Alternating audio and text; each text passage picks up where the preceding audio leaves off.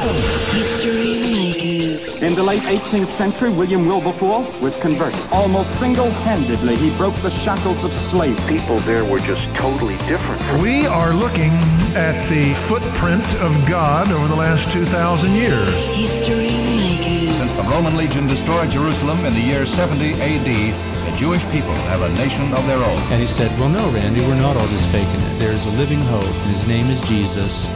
And I believe that that's really why you're here. Christ died for us. History Makers. Hi, and welcome to History Makers. I'm Matt Prater. Today we're speaking with the machine gun preacher, Sam Childers. How you doing, brother?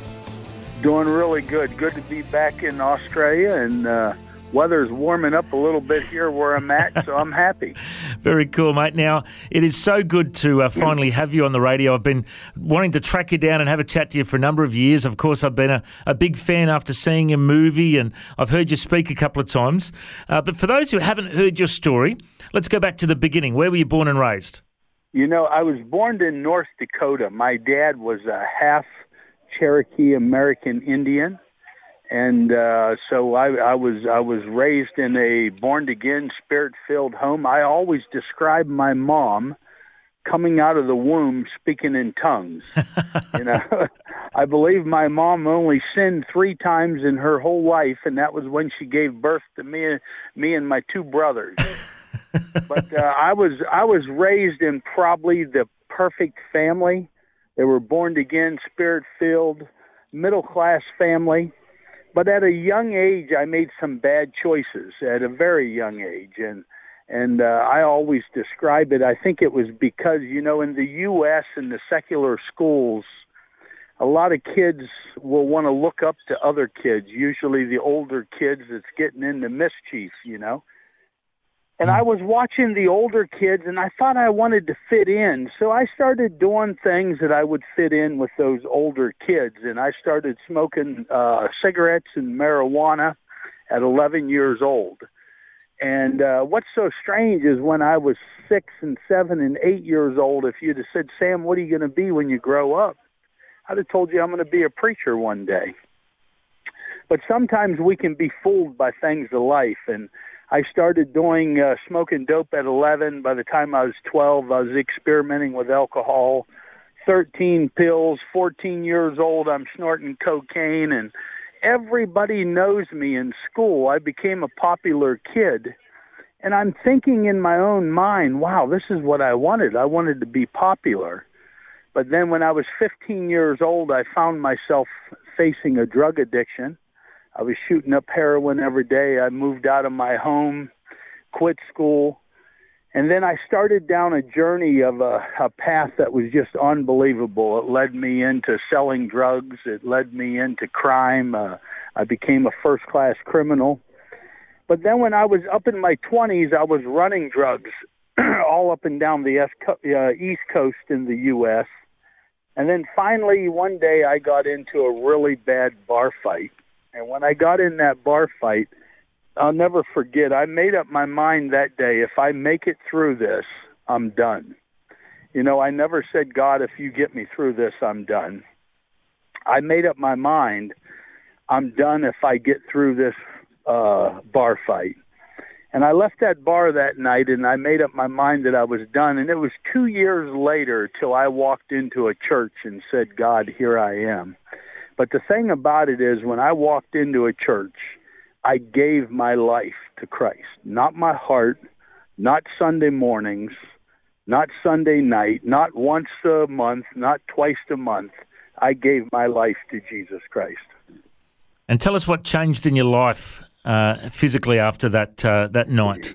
You know, that was in June of 1992 and I started I started head on serving God, and I started uh, I started in the ministry, studying to be a preacher and everything, and then finally in the fall of 1998, I went on a mission trip, and I thought it was only going to be a five week mission trip. I was going to go to Africa. I was going to preach under a tree to like 10,000 people and come back to the U.S. and tell everyone, yeah, I preached to 10,000 people. But I went into Africa on a mission trip and I come across the body of a small child that stepped on a landmine.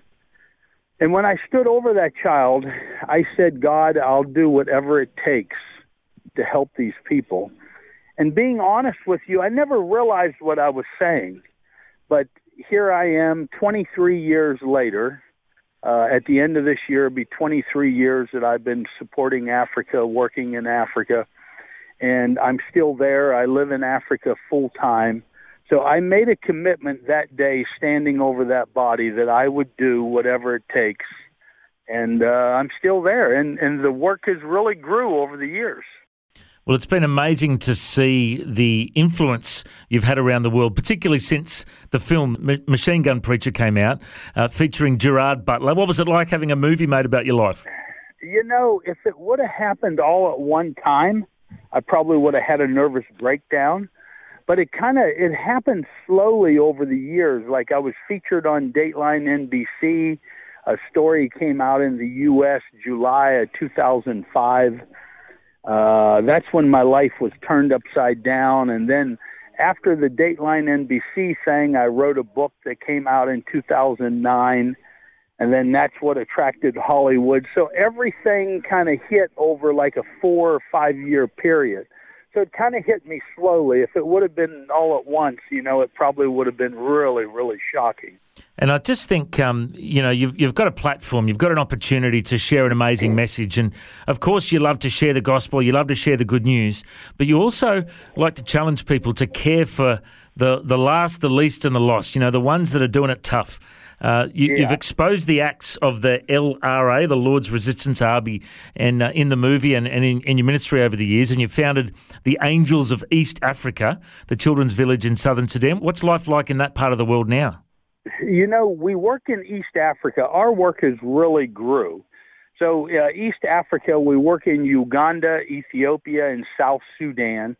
We have eight projects now. Now, five of those projects are orphanages that take care of from little children all the way up to teenagers. But three of the projects is uh, uh, training projects, like a commercial farm, and then we have another project that's a six-story building with uh, a bakery, restaurant, hotels. But why we have these other projects training is most people don't realize if you're in an orphanage in a third world country, you have to leave at 15 years old. Well, 70% of those children end up in prostitution. So I believe there's something we need to do. So we're very big into teaching skills and trades. Because if we're going to go into a country and we're going to say we're there to change that nation, it's not just raising up children to their 15 and putting them out. It's giving them a good education, but then you got to teach them a skill and a trade. That can give someone a future.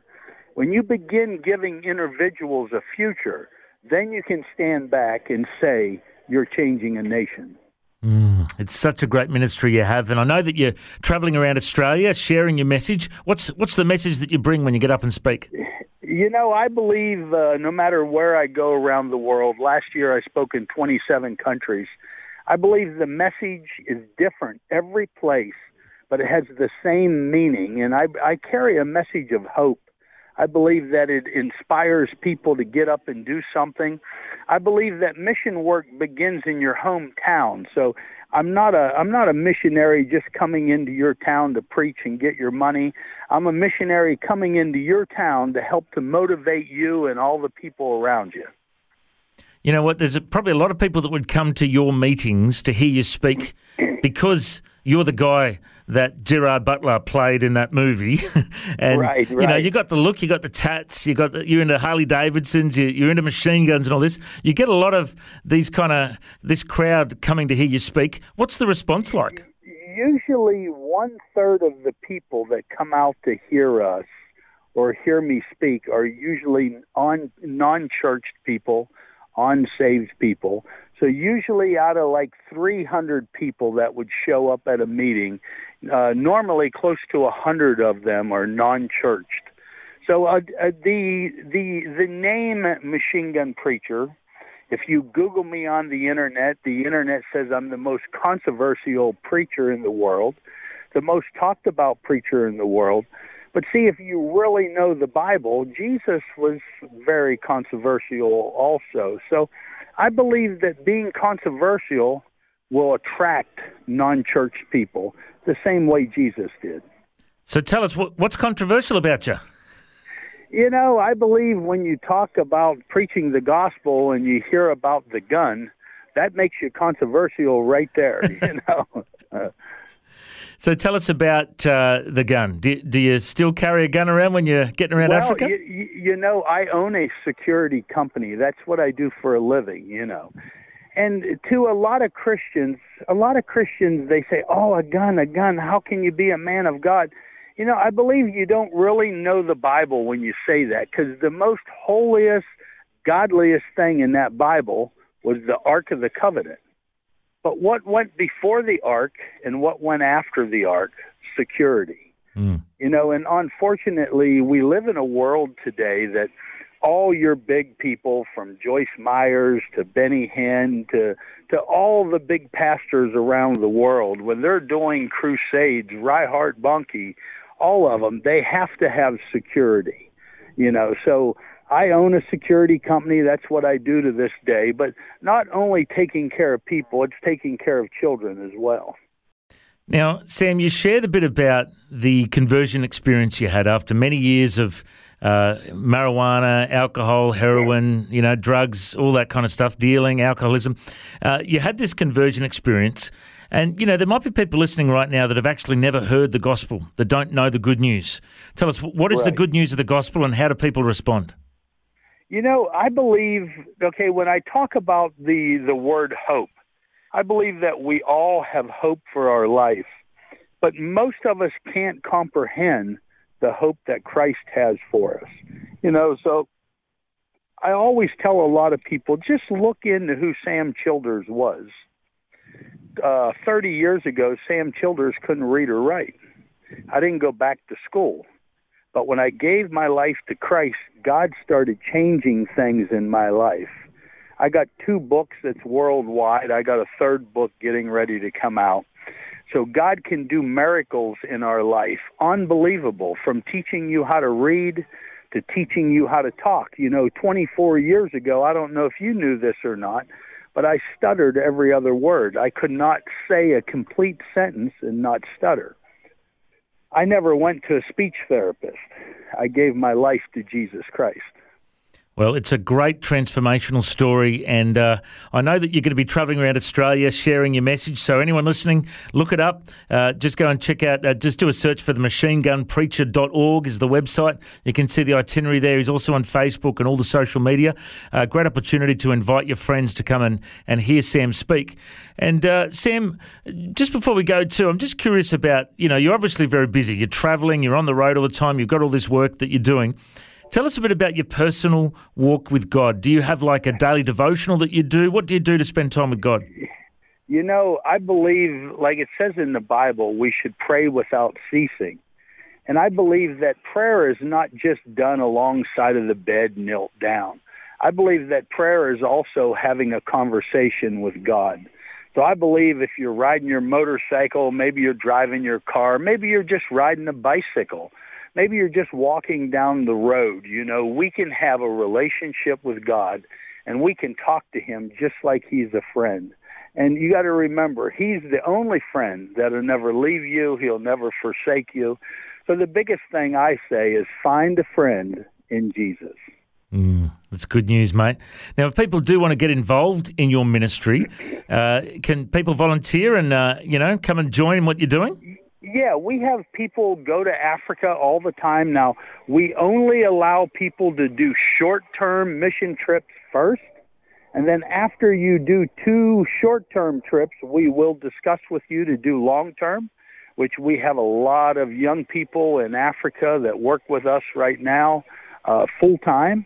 Uh, so, so yeah, you can. If you just want to support us, you can go to the website, machinegunpreacher.org you can go to that website and you can support us on there, no problem.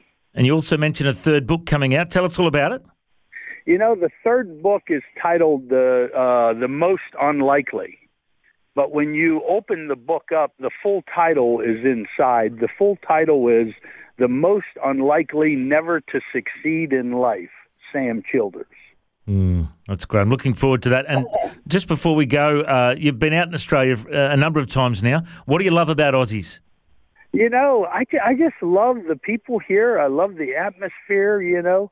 I, I don't care to, I, I like a country where you're allowed to go out and get a gun and do some hunting. but I tell you, as far as the scenery and as far as the people, I love it here in Australia. Very cool. Well, it's been great to have you in our country, and I hope many lives are impacted as you travel around the nation sharing your message. Uh, Sam, I reckon you're a history maker. Thanks for joining us. All right. Thank you and God bless. Thanks for joining us on History Makers. If you'd like to listen to this interview again, just go to historymakers.tv. There you'll find links to Facebook, Twitter, and Instagram. You can subscribe to our iTunes podcast or check out our YouTube clips. And you can find out about History Makers TV. We are a faith based ministry and we appreciate every donation. You know, the vision of History Makers is to share the good news of Jesus Christ to the nations of the world. If you'd like to partner with us, send us an email info at historymakersradio.com. God bless you. Have an awesome day. I'm Matt Prater, and why don't you go and make history? History Makers. History Makers is proudly sponsored by Bible League, who serve the local church and other partners around the world by providing Bibles, scripture materials, and training to help people meet Jesus. They provide God's Word to a lost and needy world. Bible League plants Bibles in prisons, among persecuted Christians, and in poor nations, bringing the love and light of Christ into many people's lives around the world. Make history today by joining our friends at Bible League and planting a Bible that will help someone meet Jesus. Go to bl.org.au. Station sponsor